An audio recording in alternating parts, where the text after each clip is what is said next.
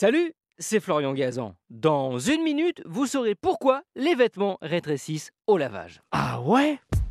Ouais, on a tous vécu ce drame de voir notre pull préféré passer d'une taille L qui nous allait à la perfection à une taille S avec des manches raccourcies façon t-shirt.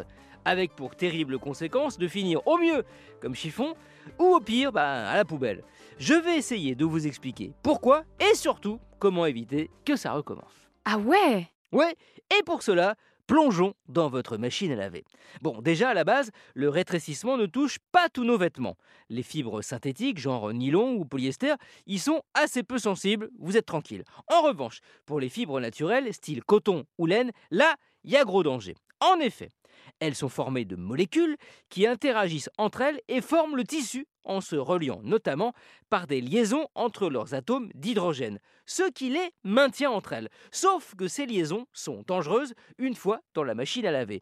Une eau trop chaude a tendance à détendre ces fibres et l'essorage en rajoute une couche. Mais le drame, c'est au séchage qu'il se passe. Ah ouais? Ouais, en chauffant, l'eau qui est dans le tissu au moment du lavage s'évapore.